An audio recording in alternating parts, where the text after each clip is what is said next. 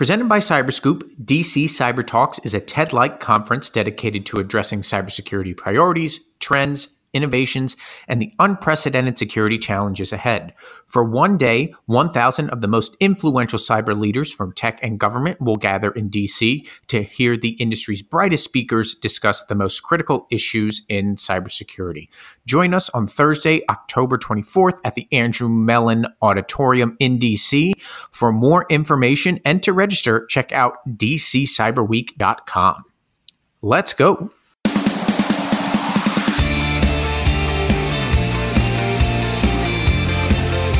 Welcome to Securiosity for October 4th. I'm Greg Otto.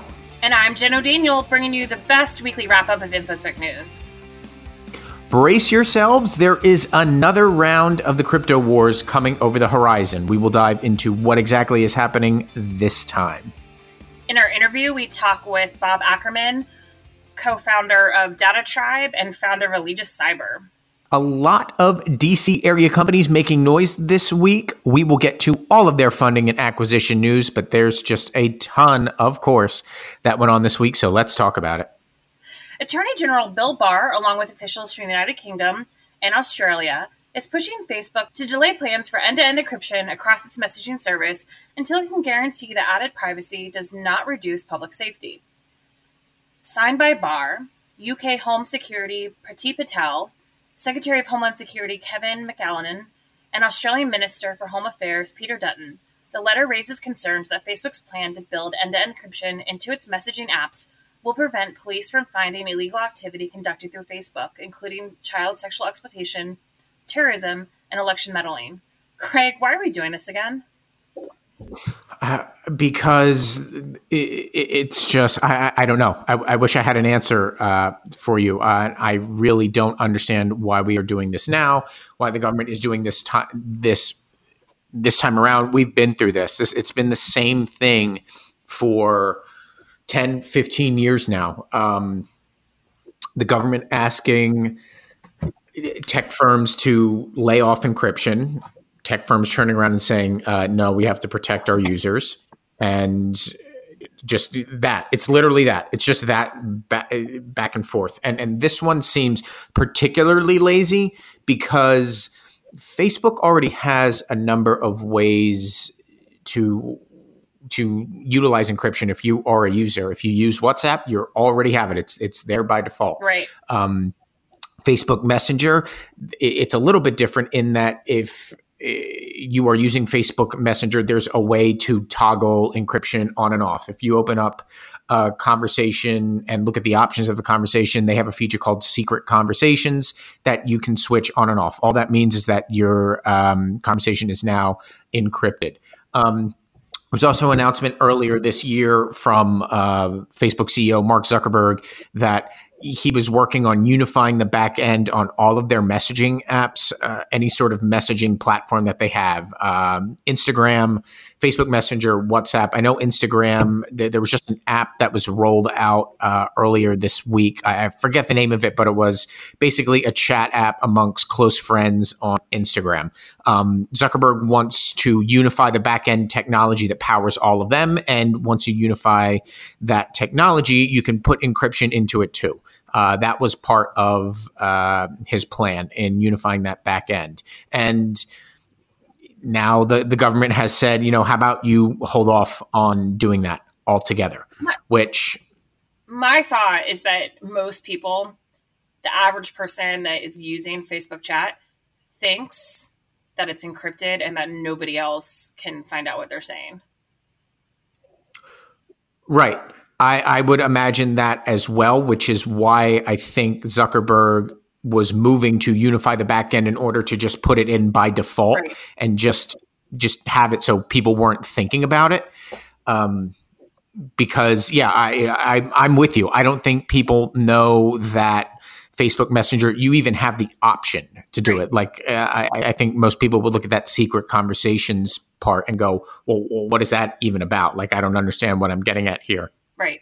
So, um, yeah, I, I, don't think the users really understand that uh, at all. But at the same time, law enforcement has ways to get into phones and get into conversations without ever like really meddling in what the user is doing right now. So again, uh, back to your original question, why are we doing this now? I, I, I, really don't know. It doesn't seem like the government, like the government's being a little bit willfully ignorant here, if you ask me. They know what they're capable of, they know what the platforms do. So this is just another opportunity to try to ram encryption legislation into the public consciousness. It's just, it, it's exhausting. I mean, I guess we'll see what happens and if it, it moves forward at all. Well, it'll be interesting as we recording this. I, I don't know what the takeaway will be, but um, the the attorney general is having an event with John Walsh, the guy that used to host America's Most Wanted, yeah. and really, they're really framing this argument around, oh, you need to, you know, we we need to be able to uh, track down people that are exploiting children. Which, of course, everybody is going to say, yeah, we, we want to be able to uh, we want law enforcement to do that. I doubt that they're going to get up there and then say, here are all the ways we already have the ability to do it. That's just not going to happen. And there's just, there's a, a real lack of transparency here that is, it's not surprising, but again, it's still exhausting. You know, at the end of the day, I sort of think that anything I put in writing, whether it be via text message or on Facebook Messenger or on Facebook or an email, I kind of feel like that is gettable by somebody else and is being read by somebody else. So I guess I don't, I wouldn't consider putting anything major into any of those things anyway. I think it's good to be paranoid, but I, I, I, think it's safe to say for the wide swath of population that no, they're not having their stuff read, but it's that ability to have it be read. Like right. it's it's it's sitting somewhere, whether it's in a, a, a Facebook uh, data center or a Google data center, or you know, pick your pick your tech company and pick the data center. Like it's sitting somewhere. Ninety nine percent of the population isn't going to ever have those messages read. However, it, it, can be done. You know, if you get into a, a, legal quandary where there needs to be some sort of discovery, well, th- then that flips. And sure, uh, the legal process should should carry out there, but I think that it's important to note that the legal process still can, like, without having the backdoor encryption. There there are ways for for law enforcement and intelligence um, uh, agencies to gather information without the the necessary need to you know backdoor uh, crypto. So, hey everyone, did you know that just for a few hundred dollars, you can hire your own sophisticated propaganda arm to pump out phony articles to either tear an idea down or build it up? You do now, thanks to research released Monday by threat intelligence company Recorded Future, which found disinformation as a service features advertised on criminal forums to be alarmingly simple to use and effective as well. From the research, quote, if the ease of this experience is any indication, we predict that disinformation as a service will soon spread from a nation state tool to one increasingly used by individuals and organizations. They, the company set up a fake company and hired one threat actor to promote it and another to discredit it. Both were incredibly professional, amenable to feedback, and engaged real people in the ploy. Jen, are you ready to put some money behind propaganda as a service companies? Absolutely not. You know, when I when I think about investing, I think about um, you know, does this make a positive impact on the world? This does not. This is the absolute opposite of that. But I think it will be successful. I mean, I think you recall um, RSA a couple years ago when there was a company that sort of created fake news and a fake uh, a fake protest um, just to create noise. And I think people like doing this and see it as a marketing ploy. So I think we will see um, companies using this um, to market what they do. Uh, I'm, I'm, I'm, I'm shocked that you don't want to pour money into uh, content that deceives people. Well, what's what's wrong with you?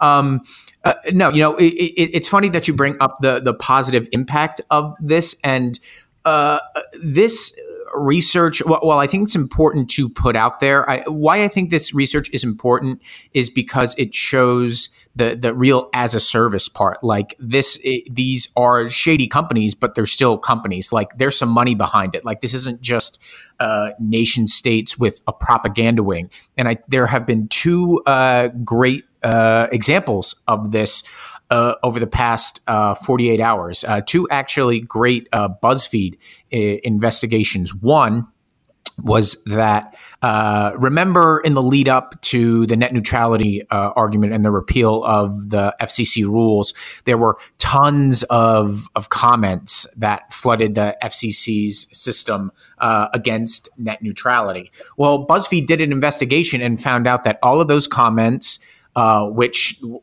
was very much disinformation because they were all just created out of thin air were the work of two PR firms in the US. Awesome. So it was all just completely um, you know, completely made up, but completely created as sort of just like uh, any company process. Like some people make software, other people make um, you know disinformation campaigns. Uh, another one, there yeah. was an announcement uh, earlier this morning or late Thursday night from from Facebook that uh, they took down a, a bunch of disinformation that was sitting somewhere between the United Arab Emirates and Nigeria. And what happened was, is there were PR companies in the Emirates that were again creating all of this. There were teams of people that just created all of this and pushed it out there, and it was a very organized professional effort.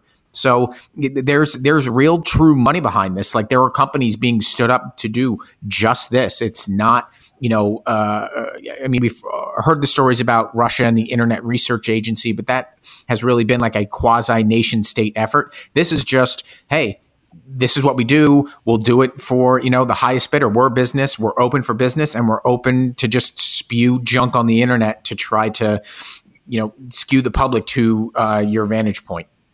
I mean, look, at the end of the day, people will do anything to make money. And you know, and, and we see evidence of that of, of mainstream things, right? Um, check cashing stores and cigarette shops and vaping stores, right? None of that's for the greater good. Um, people will do anything to make money, and and as long as someone's willing to pay for it, somebody's going to create the service and somebody's going to perform the service. Yeah, you know, it's funny that you say that. Disinformation as a service is the predatory lending of the internet. It is, 100%. So, iPhone hackers went nuts last Friday when a researcher released an unpatchable iOS exploit that could make any iPhone from Model 4S to 11 susceptible to a permanent jailbreak.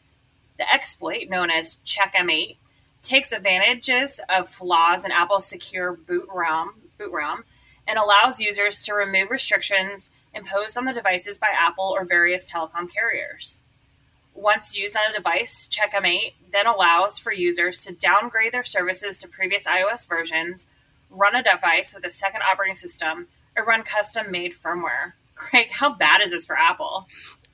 Um, I mean, it, it, it's bad due to the uh, amount of devices that are affected by this, but at the same time, there's not a lot that can be done. Like Apple can't push a patch on this. Um, it, it's just something that lives on the hardware side of things. And for Apple to be able to fix this, they would need to like do some, they would literally need to reset the silicon in old phones. Like that's not going to happen. Like this is something that's no. going to be around until these phones are just uh, relics. I mean, I, I, can't, I wouldn't even know where to find uh, outside of eBay uh, an iPhone 4S, but obviously people still use iPhone 6s and, and 7s and it's all if that has an A11 chip in it, then they're susceptible to this. Now, everyday users aren't necessarily going to throw their phones on their computer and download this. Like there's a sophisticated uh, level of knowledge that goes into jailbreaking a phone. Um, right. So our, our, moms and dads and, and, and, aunts and uncles aren't going to be necessarily sitting on their computer trying uh, to do this. You have to be a real phone nerd to to be into jailbreaking. But what what is possible then once this gets on there is is really uh, interesting. Um, and I would not be surprised if you see this process and and this exploit. Uh, being worked into bigger exploits from the the shady zero day firms that we all know, like NSO Group and Hacking Team. Like these, those teams build upon the flaws that are inherent in the phones. And while this is just good for you know hobbyists and and, and nerds that really want to be able to run different versions of uh, iOS or their own custom iOS uh, platforms, cool. I mean that that's fine. What, what's really dangerous here is to see how uh, the the shady exploit developers are going to build on top of it, and that's where things get really bad for Apple. It's really not. It's unless we're jailbreaking our phone, it's not really going to affect us in any way. And you know, for the average person, it just doesn't matter that much. No, it it, it really doesn't. It, uh, especially if you've bought a new device. If your device has an A12 or an A13 chip, which I, I believe are in the newer models of iPhones and iPads, and um, that that it, they're not susceptible to this. So it is uh, older phones, and the the more that time goes by, and the more that people you know upgrade their phones, this is going to fade by the wayside. But yeah. Uh, Uh, uh, unless you're really into jailbreaking phones, you're not you're not susceptible to to any of this. Then on the flip side, if you are, because there is a, a large community that is into this stuff, this is like Christmas times five. Like this is this is awesome. This is awesome for everybody. go back to if you're uh, on Reddit, go to our jailbreak or our jailbreaking, one of the two, and just look at the comments that have to do with this checkmate thing. People are freaking out. It's actually well, pretty you know, funny to read. Good for them. Merry early Christmas. A former Yahoo software engineer has pleaded guilty to hacking into about 6,000 Yahoo accounts for the purpose of finding nude images and videos of the account holders. Reyes Daniel Ruiz, 34, admitted in federal court Monday that he targeted the accounts of younger women, including his personal friends and work colleagues, in order to pull images and videos from the various accounts. Ruiz cracked the accounts by accessing various internal Yahoo systems and then using that information to access iCloud, Facebook, Gmail, Dropbox, and other online services to find more private images and videos. Jen, uh, insider threats sometimes are just reprehensible creeps. Yeah, I mean, there's, you know, the creeps are getting more technology savvy, but a lot to unpack here. Who still uses Yahoo? Um, You'd be surprised at the amount of people that still have that still have Yahoo emails. I mean, you, you sign up for that uh, email and, and you start, you know, integrating in your integrating it into your life, it's tough. Um, it's tough to you know go somewhere else. You know, and, and people get lazy too. Don't forget that. So um, yeah. Uh, and who's putting nude um, photos and pictures up in iCloud, right? I mean, I feel like that's what you sort of if you're going to have something like that you would just put it on your device and not have it back up into anything. Well you know it's actually uh, funny that you bring that up because i've been talking to somebody that's just been having uh, phone trouble overall. And part of the, the trouble they've been having with their phone is the stuff that was stored on icloud. She had no idea what was what was and what wasn't stored on icloud.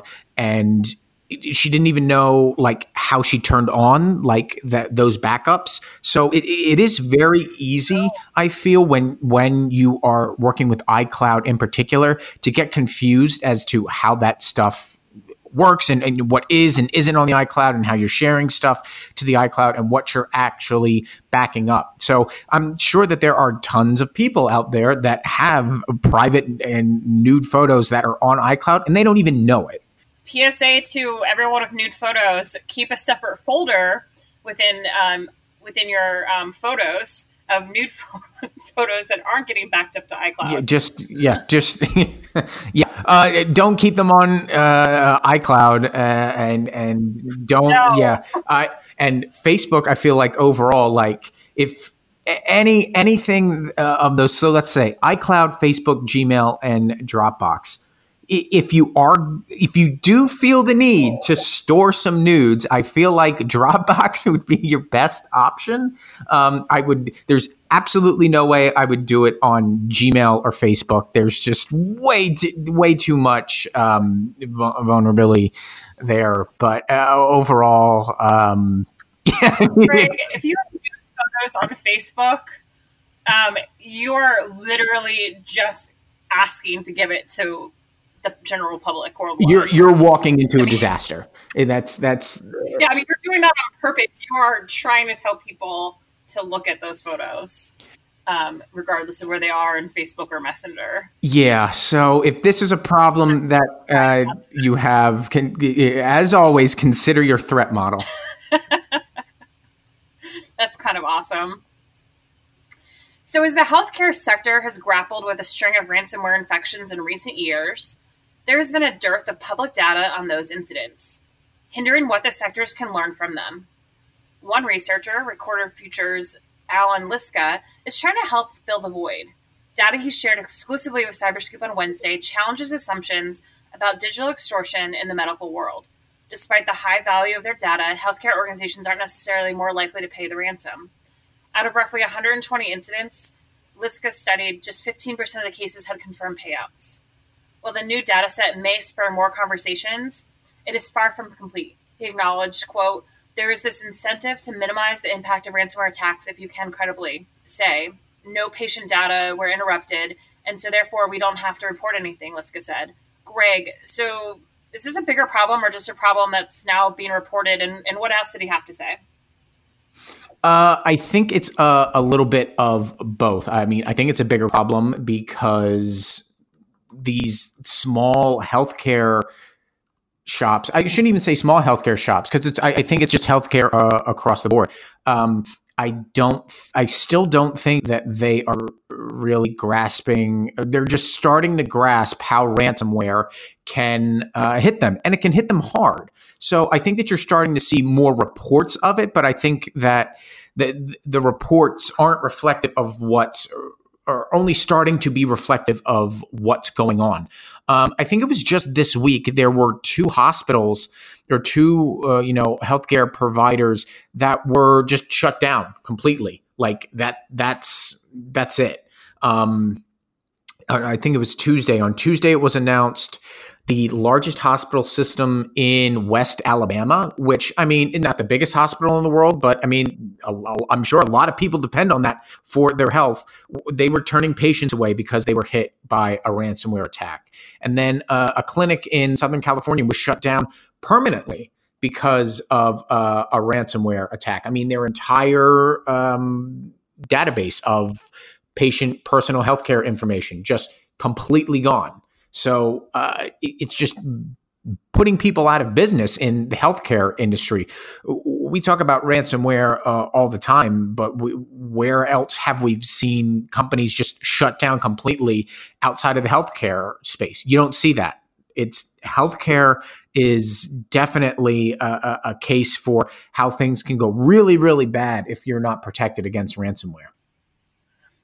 Really interesting. I'm actually surprised. I kind of had the assumption that that every hospital system that was ransomware paid out. I would have never guessed it was only fifteen percent.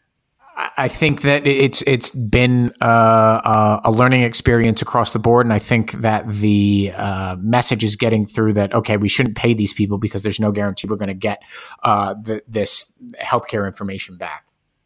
Yeah, I mean, I'm that's just really surprising um, numbers to me. Um, and you know, and, and, quite frankly, you know, as I think about it, I'm not sure I've heard about um, just on general news um, ransomware attacks um, against hospital systems lately. Yeah, I think a lot of it has to do with. I mean, you think about uh, uh a hospital system in West Alabama or a clinic in Southern California. That's not necessarily always going to get, you know, top flight coverage in the New York Times or, you know, we're, we're a small operation. We would love to write about these stories. But I mean, we don't have like a national uh, desk to to cover this stuff. So it basically falls to like local news outlets. And let's be honest, local news outlets uh, aren't uh, up to date on really what goes on with ransomware. They don't know the nuances of it and, and what is going on. So e- they hear these stories and local newsrooms go, oh, I have no idea what that is. So I'm just going to pass on it. Um, so it, it, really speaks to the the reporting that goes into it as well. It's tough. It, it's tough to get to you know uh, wrap your heads around it if um, you have no idea what you're going into. That makes sense. So Pat Gelsinger, the CEO of VMware, had some interesting comments earlier at a at an event uh, from Cyberscoop. Uh, he said the security industry had failed its customers and that security must become more intrinsic if enterprises are ever going to keep up with the threats they face on a daily basis. He told me every year we are asking enterprises for more money from their security budgets, and every year there's an increasing number and cost of breaches. And he considers this to be a failure. He compared the state of the industry to lawyers who make a living chasing after car accident victims in the hopes of scoring a personal industry settlement. Jen, do you agree with him? Um, I love the way he phrased it. Um, you know, like yes and no, right? I mean, so yes, on the surface, it's exactly what it looks like, right? We're spending more money on security, we're having more breaches, um, hackers are getting better, um, but but also look, there's more threats. Hackers are getting better. Um, they're spending more time um, thinking about. It. There's more money to be gotten. Um, so so yes and no. You know, look, we can never spend um, enough money on security, um, but budgets are unlimited.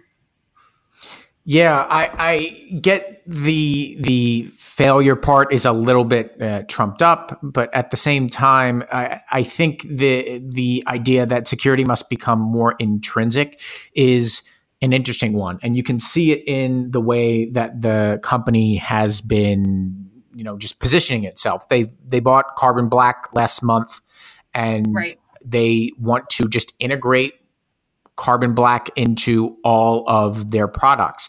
Uh, I mean, where else do you see that? I mean, you might see that with you might see that with Microsoft products, but Microsoft has just everything under their umbrella. Amazon on the cloud side, they have a host of things that they do. But if you you know you drill down uh, past that and, and you start to get into the actual containerization and and all of the development stuff that goes into this technology that we use, you don't hear a lot about the security being built in from the beginning.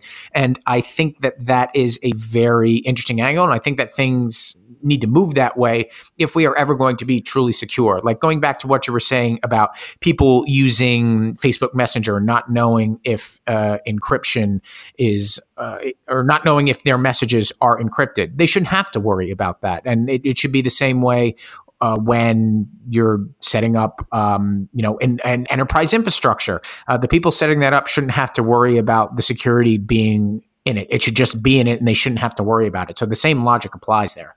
Yeah, I just, I mean, I mean, absolutely. I just don't, I don't really see um, anywhere in the near future that happening. Um, cybersecurity tools are expensive, and no matter how big the budget is, they still have third party vendors they're using, um, and you're as strong as your weakest link. Um, but also, I do think the market's going that way, right? I mean, we're seeing a lot of acquisitions in the space, um, and I think we're starting to see sort of a cybersecurity roll up and we're going to see big companies having a, a, a soup to nuts um, offering out there to completely protect the organization. So at some point, yes, um, but for now, probably for the next five years, I don't see um, us really getting that much stronger on a cybersecurity front. Yeah, I totally agree. This is going to be something that's going to take probably a decade before it's actually just commonplace in the technology industry. So, for years, Uzbekistan Security Service, NSS, has been accused of aggressively spying on citizens and abusing human rights in the name of its counterterrorism and security operations. Now, new Kaspersky research brings the evolution of NSS pursuits of surveillance tools is coming onto focus. After burning the multiple zero day exploits acquired from vendors, an NSS linked group dubbed Sandcat has been rapidly testing its own malware, according to Kaspersky's Brian Bartholomew.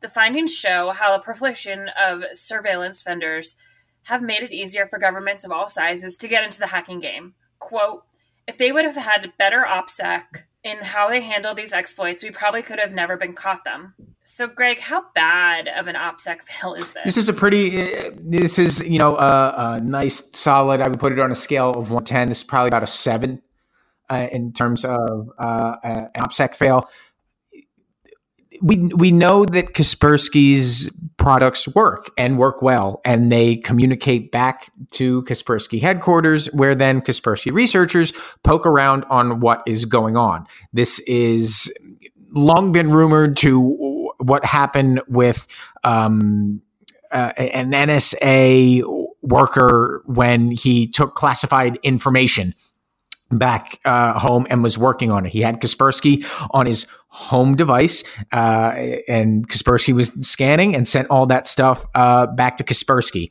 That's, I mean, that was the story, and that's why uh, the government figured out what was going on there. Same thing here. This. Um, security service was developing malware. They had Kaspersky on their systems, and Kaspersky picked it up on what was going on. like it, it the, the, rule, basic OPSEC rule. If you are a uh, malware engineer, do not write your malware on a computer that has Kaspersky installed any sort of product, antivirus, endpoint security, whatever. Like if you have Kaspersky on the machine, don't use it to write malware because you're giving Kaspersky uh, the inside track to figure out what's going on and write up a report before you're even able to deploy it. So there you go. nice. Um, you know, sometimes we don't think about everything. Yeah. Hey, look, it's still humans at the end of the day writing this stuff. So there's going to be some errors uh, along the way, but there's still some basic steps you can take. Like I said, don't don't write your malware on a Kaspersky uh, on a machine with Kaspersky on it. All right, I'll remember that next time. The FBI is looking into a hacking attempt against the mobile app that West Virginia officials used to collect ballots from some overseas voters during the 2018 election cycle. Mike Stewart, the U.S. Attorney for West Virginia, said his office was notified about an attempted intrusion into the Voatz mobile voting app during the midterm election season. While the hack appeared to be unsuccessful, West Virginia officials said they referred the matter to the FBI to deter outsiders from trying anything similar in the future. Since its use in West Virginia, Voatz has gone on to test its app in other jurisdictions, including Denver, which used the app in its mayoral election last May, and Utah County, Utah, which offered it in a set of local races. Jen, Voatz, the mobile voting app powered by the blockchain. Are you surprised in any way that it was a target of hacking? Not even a little bit. Of course, it, someone was going to try to hack it. I mean, I kind of feel like, why wouldn't you try to hack it if that's what you like to do? It would have been a target on my list for sure. Yeah, uh, I'm really interested to see if we ever find out who was behind this because I, it just seemed like it, it, was this was ripe uh, to happen and a great example of why we just shouldn't be doing this overall. Like just the the idea that it, was a target. It should be enough to go, okay, we don't need to paint a target on anything that we're doing when we're talking about counting votes. So let's figure out a, a different, probably a low tech way to get votes from people overseas. Like let's let's just pass on this overall. I don't this is a perfect example of why we shouldn't do this, why we should not be painting targets on the democratic process. Well, I mean, it, we're coming up on another election cycle. It'll be interesting to see if we have any um, other targets painted on um, different localities and, and counties and, and states. Uh, yeah, I mean, there there are definitely going to be uh, attempts, and I don't think this app. I, I it, would be like the, the one of the top five stories of the decade if this app somehow became so popular that it was a, a, mainstream part of like the 2020 election cycle. So I don't think that we'll have to worry too much about this right now. But uh, yeah, um, moving down uh, the line, th- there are much more uh, different things uh, to be worried about in, in terms of election security. So now to uh, the business side of things, some interesting raises this week. Uh, Kenna Security, a San Francisco-based uh, enterprise security company focused on risk-based vulnerability management, raised 48 million in a Series D funding round. Investors included Sorenson Capital and Citi Ventures. A Refirm Labs, a Maryland-based provider of IoT firmware security solutions, raised two million in funding. Uh, DataTribe and New Dominion Angels led the round and was joined by investors including Tedco and Tyson Angels Investors. Congratulations to Terry Dunlap. He was an early guest of our program, so good to see he's getting some funding. HYPR, a New York City based provider of passwordless security, closed an $18.3 million Series B financing round. The round, which brings their total funding to more than 32 million, was led by Comcast Ventures with a bunch of other participation: 406, RRE, Triphammer, Boldstart, Alanco, RTP, Mastercard, and Samsung. Everybody wants a piece of that. Interesting. Yeah. Um, and congratulations to uh, another former guest, Marcus Carey's uh, ThreatCare, which provides cybersecurity attack simulations and has developed an AI-based security assistant for security teams, was acquired by a Tampa, Florida-based security company known as uh, ReliaQuest. Uh, I didn't see any terms on that, but congratulations to Marcus. And uh, the big uh, business uh, nugget that dropped this week, uh, FireEye is exploring, looks to be exploring a sale. Uh, looks like they've contacted Goldman Sachs to s- sort of dot the T's, cross the I's, and kick the tires on what it would take to sell the company. So very, very interesting developments there. But Jen, what do you think? Well, of course, ThreatCare is one of my portfolio companies, so that to me is the most exciting um, thing to happen out of that bunch. But but what great news for for Refirm Labs! Um, I just really like that team, um, and it, just an interesting group of people came together um, to fund the company. Obviously, we'll talk to um, Bob in a few minutes um, about DataTribe participation in the round. New Dominion Angels is a local angel group um, in the in the DC area um, with with all kinds of interesting people in that group. Um, Tedco, of course, is um, Maryland State Money, um, and Tyson's Angel Investors um, is is another um, small group of angel investors around the DC area. Yeah, um, Refirm does some really, really interesting stuff, and we've talked about firmware stories before. I think firmware security is a really, really interesting uh, market. If I, you know, was an angel investor, that's what I would be pouring money into because I feel that that, that the software application, like protecting the actual code uh, that goes into applications and software. That's just such a crowded market. Uh, the, the firmware stuff is can be much more damaging from a cybersecurity perspective, and there's just not a lot out there right now. I I, no. I think the market is is uh, really really new. And uh, it's a great time to be uh, dumping money into that because it really, really is something worth protecting uh, in enterprises. So I'm sure Bob feels the same way, given that DataTribe was on uh, the funding round. And we're going to talk to Bob uh, about that uh, right now. We're going to dive in with Bob and talk about what exactly DataTribe does, because it's a little bit different than your usual um, VC and usual incubator, and talk about uh, just the business in general and what's been going on with Bob. Bob has deep ties to what's going on in the cybersecurity startup landscape, and we will dive into all of it. Check it out.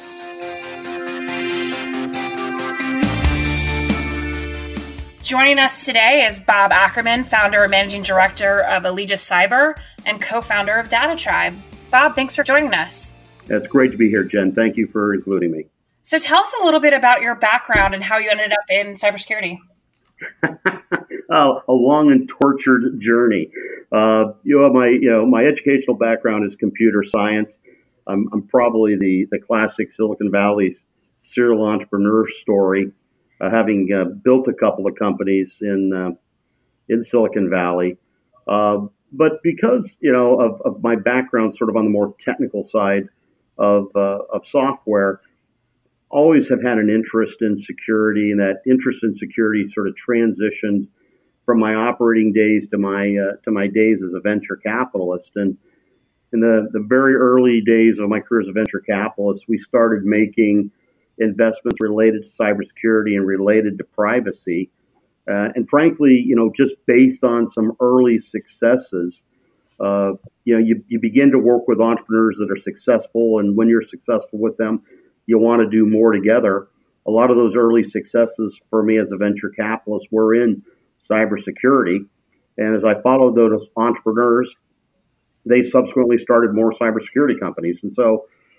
Uh, you know, cyber became a larger and larger percentage of uh, the investment portfolio that I was developing, spending more and more of my time on cybersecurity. And you know, over the last 20 years, I've had an opportunity to work with some phenomenally talented entrepreneurs that have built some great companies, um, built my own domain knowledge and expertise. Uh, back at a time when, frankly, most of the venture community thought cyber was uh, the land of the paranoid and a little niche. And uh, it, it, turns out we, were, we all were paranoid, but for good reasons, but not a niche. And so, uh, you know, 20 years of investing in cybersecurity, um, you know, built a domain uh, expertise and have built a strong network, and that really feeds on itself. I think one of the things, you know, I, when I talk to people about cybersecurity, cyber is something that I don't think you do part time, uh, either as an entrepreneur or as a venture capitalist. It's it's very complex. It moves very quickly. Uh, you really need to be deeply enmeshed uh, in the domain to understand where technology is, where technology is going, where the threat vectors are likely evolving, where the gaps and holes are if you're going to be building companies.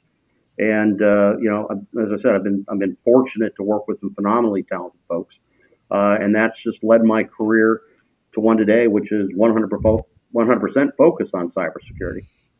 When did you jump into 100% focus on cybersecurity with your fund? Was it? Well, we started on the Allegis side. We started making uh, cyber investments 20 years ago. Uh, and uh, cyber became a larger and larger percentage of our portfolio. Uh, going back about six years ago, uh, we made the decision to shift our investment focus 100% to cybersecurity. And about five years ago, we raised the world's first dedicated cyber fund. And it's uh, it's it's kind of amazing how the landscape has evolved. I remember when we did the first dedicated uh, cyber fund, a lot of institutional investors that we talked to uh, the reaction was, well, you know, cyber that's a that's a little narrow, that's a little nichey, isn't it? And uh, our contention, of course, was that the temptation to look at cyber from a, a vertical perspective was wrong. In fact, cyber is horizontal, and uh, what we looked at is we looked at sort of the digitization of a global economy, uh, and that would basically uh, open up cybersecurity to to span the entire continuum of information technology mapping against that digital economy. And I think, in fact, that's what, what has developed and has transpired. And you see that reflected today, both in the, the, the enterprise spend on cybersecurity, but also mirrored in the level of cybersecurity investment activity within the venture community. So let's jump on that level of investment, right? So it's it seems to be grown. I think what last year there were like 418 new investors that made a first time cybersecurity investment. Where do you see it going? Do you still think a ton of money is going to be piled into cybersecurity companies? Do you think there's going to be some sort of roll up? Do you think there's going to be just a lot of more M and A activity and less venture spend? Uh, I, I, think there are aspects of everything that you just said which are which are accurate. I think if you if you look at the venture capital investment in cybersecurity, uh, it, it, it is purely a reflection of the size of the market uh, the fact that the market is driven by innovation. Uh, and venture capitalists doing what venture capitalists do, they're, they're trying to identify the innovators and provide capital to participate in the growth of the market. So I think the venture activity is a reflection of sort of the macro growth of, of cybersecurity. I think sort of reinforcing uh, that trend is there's confirmation in, in the exits. Uh, you know, certainly cybersecurity is more of an M&A driven market than it is an IPO uh, driven market, though we have this year seen a number of uh, you know rather successful IPOs. CrowdStrike comes to mind immediately, but certainly not the only one. But when you look at M&A activity, when cybersecurity companies exit, they tend to exit at about a 30% premium to enterprise software companies. You know, why is that? You know, it's it's when you get to the public side of, of the cyber market, you see large IT companies wanting to participate in that cybersecurity industry sector growth, uh, basically having to buy their way into the market through M&A transactions and continue to refresh their product pipeline uh, through mergers and acquisitions. So you've got this really interesting, robust path to liquidity in cybersecurity companies, and these companies exit at a premium, and that reinforces, you know, the proclivity on the part of the venture community uh, to put more company into cyber. Now, you know, one of the one of the questions I get asked today, as well as you know, is cyber a bubble? And I, I know there was a there was a, an article that came out, out, I think, yesterday in TechCrunch talking about yes, cyber's in a bubble, but it's not going to burst anytime soon. And I think I think that goes back to the point that fundamentally, cyber is about dealing with very real problems that affect a very broad spectrum of the marketplace. This is not a, a market that's that's driven by hype. Uh, it's a market that's driven by pragmatic needs, uh, where real dollars are being deployed to acquire defensive technologies uh, to mitigate the risk and exposure related to cyber attacks. Uh, I think you can parse the cyber market, uh, you know, and get a little more granularity in terms of what's going on. Uh, when I get asked that question, people, you know, will say, "Is you know, cyber overfunded?" And I said, "Well, yes and no." Well, how can it be yes and no? It's like, well, there are sectors of the market that are overcapitalized. If you look at things like threat intelligence, we, you know, there's north of a of 100 threat intelligence companies out there. Uh, are we looking for number 101 or 110 or 120? The answer is no. So there are sectors where the venture herd has done what it normally does, which is find an idea they like and overcapitalize it. And we see that in cybersecurity today. At the same time, I would tell you that I think there are sectors or areas uh, where cyber innovation will turn out to be very important that are undercapitalized. Uh, and these are the areas that I would describe as being sort of the, the, the, next wave of innovation.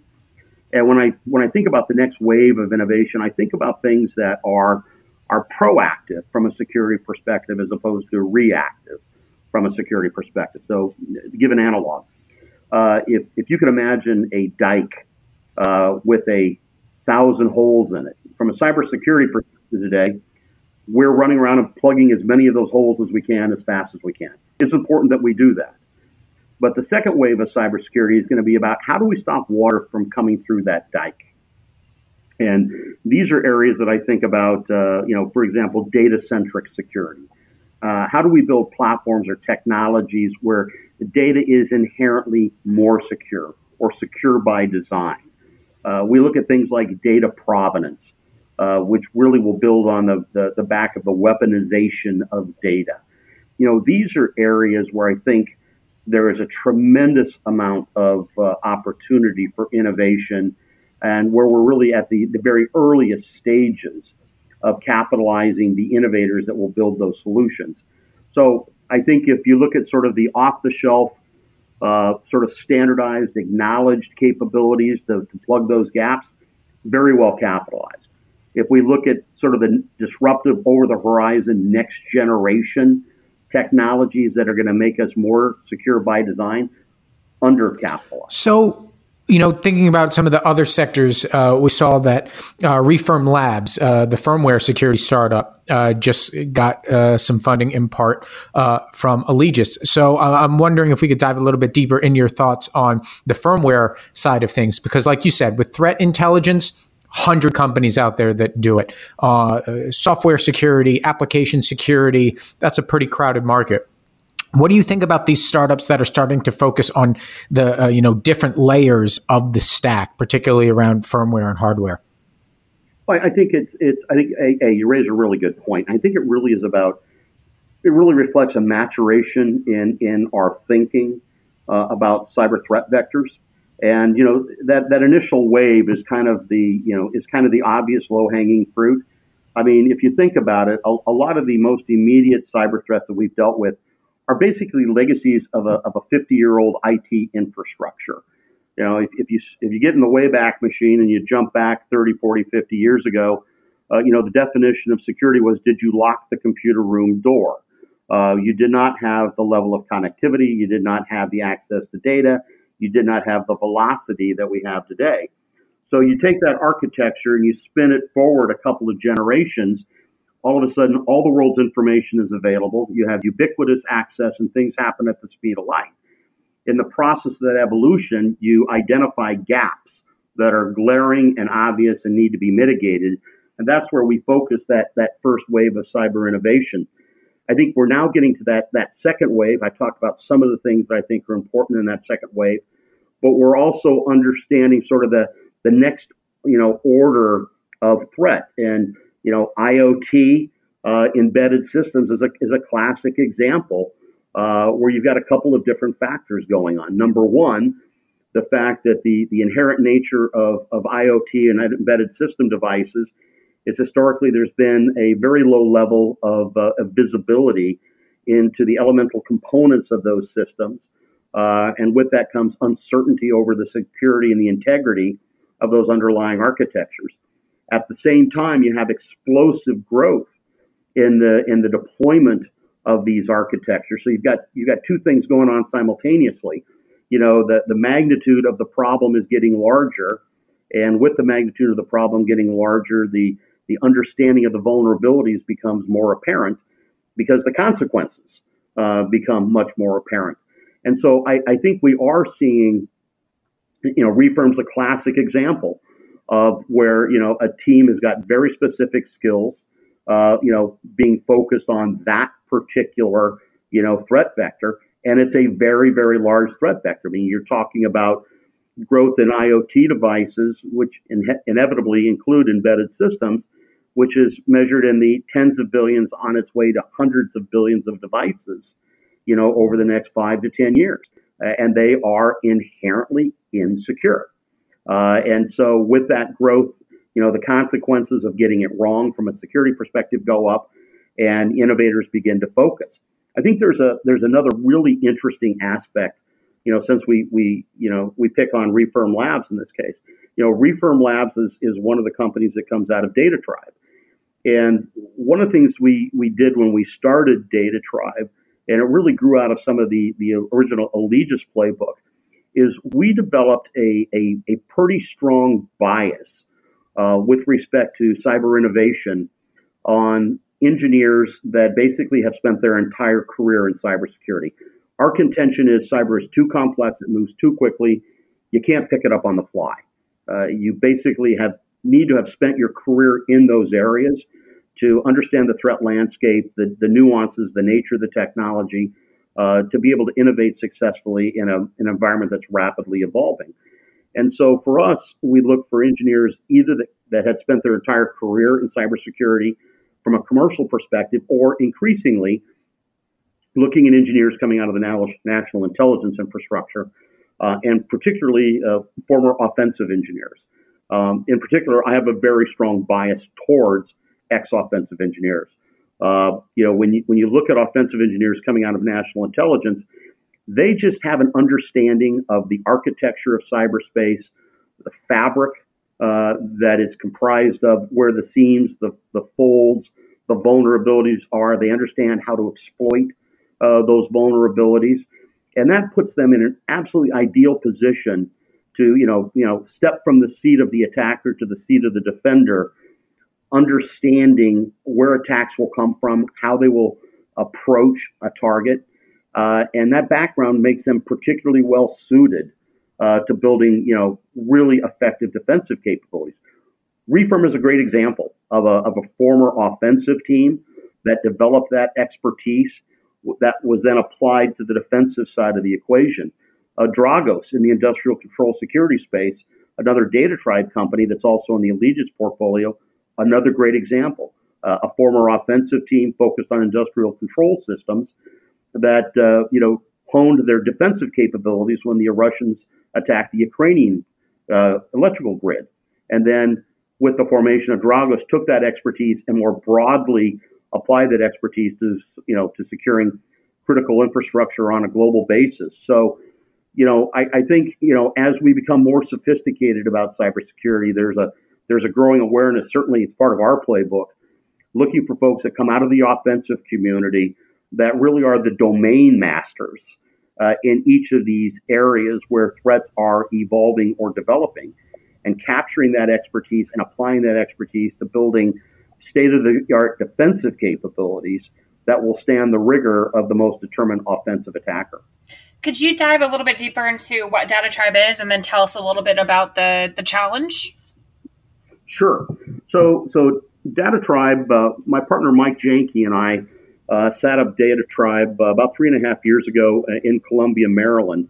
And, and DataTribe, we describe Data, DataTribe as a cybersecurity foundry.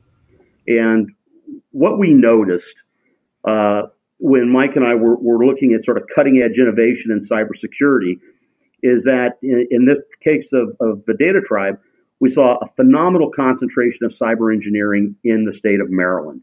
Uh, it really is a byproduct of massive U.S. government investment in developing cyber capabilities, you know, over decades, tens of billions of dollars a year over decades, and that led to a concentration of what I will call state-of-the-art technical capabilities. Uh, you know, principally around the National Security Agency and other associated uh, national laboratories. And we were interested in finding a way to systematically you know, capture that expertise and leverage it to building defensive capabilities. We had uh, a number number of companies in the Allegis portfolio. Uh, you know, uh, Area One Security, Synack are two good examples of former NSA engineers that migrated to Silicon Valley uh, to build great companies. But it got to a point where it was increasingly difficult to relocate engineers from Maryland to Silicon Valley, uh, principally due to reasons of cost. And so Mike and I saw this concentration of engineering capability in Maryland, but we saw no ecosystem really that was was geared towards taking the expertise and building companies.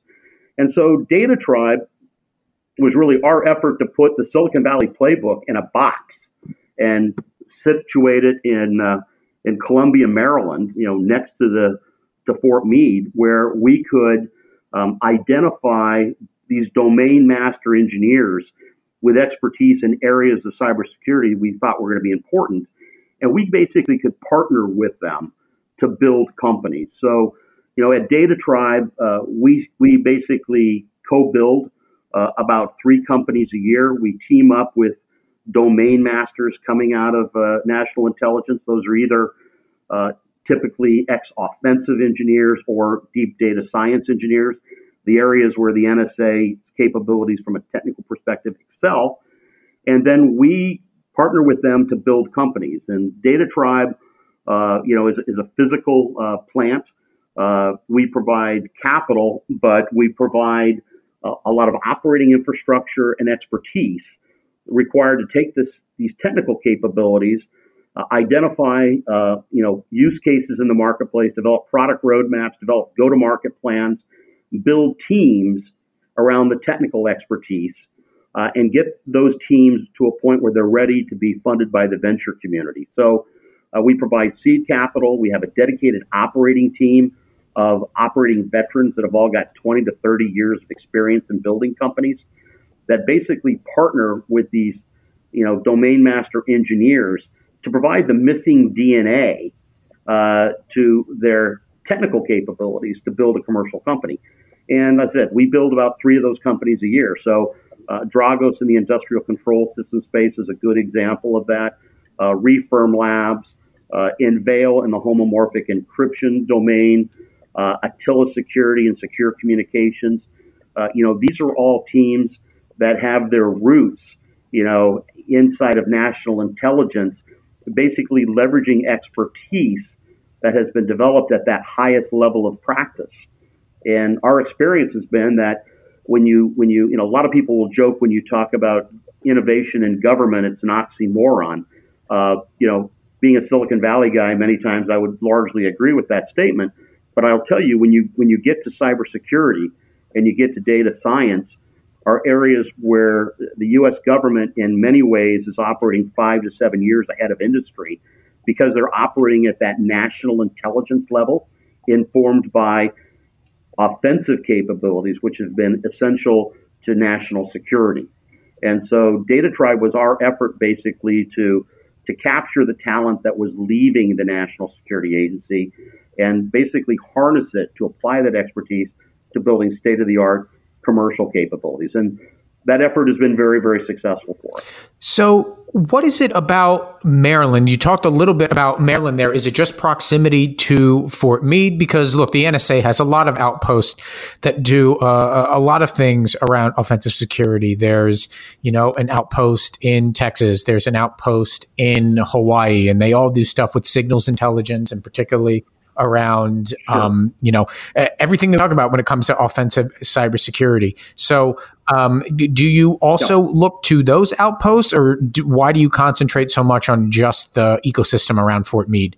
Well, I think I think there's a there's a there's a number of reasons. I mean, we certainly see uh, opportunities to build companies coming out of those other research facilities that, that you've identified. I think you know first and foremost, what we do at DataTribe uh, is is local. Uh, you know, you uh, you know, building building a company from scratch requires you know a team you know located physically you know in in the same place you know working together day and night. Uh, it's not a virtual activity. You, you, must be present to win. And so when you're you're doing what we do at DataTribe, you need to pick a place, and you try and pick a place that ticks as many of the boxes as possible. So in Maryland, certainly, you know, the state of Maryland has the largest concentration of cyber engineers in the world. Uh, the number that we were able to pull together is 109,180 okay. cyber engineers going back two years ago in the state of Maryland, um, and that is that is a byproduct of that massive government investment in capabilities. And again, a lot of those capabilities that we're particularly interested in are offensive. Uh, and a lot of that offensive activity uh, perhaps is located in Maryland. Uh, there's signal intelligence in a number of places, but if you look at sort of the some of the core capabilities that we're interested in as basically seed corn for building companies, a lot of that is located in Maryland. But when you get beyond that simple NSA st- related statistic, you find that the University of Maryland graduates more cyber engineers than any other state university system in the country. You find that the state of Maryland has 16 cyber centers of excellence. So you're finding a very deep, very broad concentration of sort of the most essential ingredient in cyber engineering uh, in, in the state of Maryland. Um, on top of that, you've got proximity to critical commercial markets. You know, you're a train ride uh, away from New York, which is probably the leading center of cyber technology consumption uh, in the world. Uh, you've got good proximity to the federal market if the federal market is of interest to you.